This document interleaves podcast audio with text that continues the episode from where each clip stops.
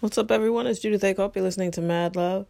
Just really quickly wanted to hop on and say good morning.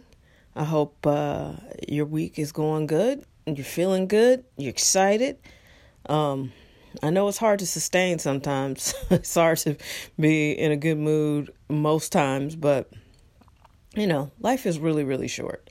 So, my philosophy, and it's not mine, it's universal, I think, but the one I espouse is pretty much, you know, what you think about is what your life will be consumed with. So if you're walking around worried about who likes you, who doesn't like you, who's talking badly about you, who's not, who you don't like, or uh, what kind of food you hate, like if you just think about all the things you can't stand, that's all you'll be aware of and that's all you'll see all day. You know, it's a it's a change in philosophy but if you can think about things that you enjoy, think about things you like, I'm telling you, it's going to change your life. It transforms your whole experience. You know, um, that's something I have consciously been doing for the last three years, and it has really improved and transformed my life because it takes my mind from places that cause me stress and anxiety into places that make me happy and feel peaceful. So I attract more of that because that's what I'm aware of.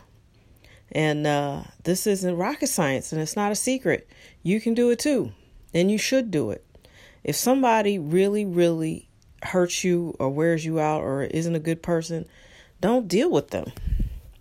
And you know, you just uh, you just have to find ways to work around them, or if you can, they gotta go. They just gotta go. And so you know, you just got to do the best that you can with what you have. And sometimes it means focusing only on people that make you happy, only doing things that make you happy. You know, sometimes you got to say no. And uh, I have friends that have struggled in the past to say no. I've struggled in the past to say no because I think girls are socialized to just always be pleasing which sounds crazy, but it's true. It's like, oh, you, you know, don't say no. Um, just do this and do enough to get along and all this stuff. It's like, mm, I don't know. So please yourself. As you, as we've gotten older, certainly if you're listening to this and you're under 40, listen to what I'm saying and like apply it to your life ASAP Rocky because it'll save you decades of frustration. Uh, maybe not decades, maybe a decade of frustration. Because it, it really took me a long time to realize that I deserve to be happy. I deserve to live the life that I desire. And um, if you're not on that program with me, then you can't go. Everybody's not designed to go to the top with you. You just need to understand that right now. And everybody who says they're a friend or a teammate isn't. And it's up to you to discern who is for you and who is against you. But first things first, you need to be team you. The love that you're looking for is inside of you. The great love story you're trying to have is the relationship you have with yourself. First, foremost, that's the beginning, the middle, and the end. Everything else is going to be an offshoot of that relationship. So, just a reminder, just something I like to reinforce because you know I believe it. Go back through these podcasts and you will hear that over and over again. Fall in love with yourself, you'll fall in love with your life, and you'll see all the people pop up that want to be a part of that. It'll be like uh, the crying game. I know if you're young, you won't get it, but there's a scene in the crying game in the beginning where, spoiler alert, um, the main character walks in and he the the women look beautiful.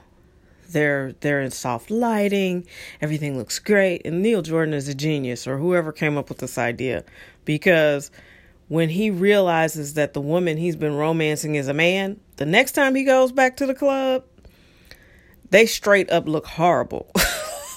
like the lighting is terrible. You can see stubble. It's like, damn. How did you not know these was dudes? But that's the way life is. Once you know something, you can't unknow it and you can't unsee it. So before he didn't know. So everybody was beautiful and in glowing light. And then once he knew, it was like, damn, y'all look like dudes.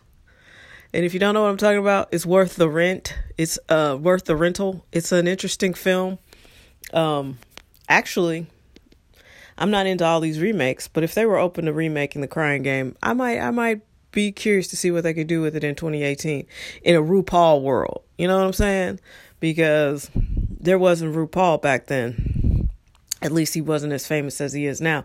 And drag like wasn't as big. So, you know, I think that actually that's probably a pretty good idea.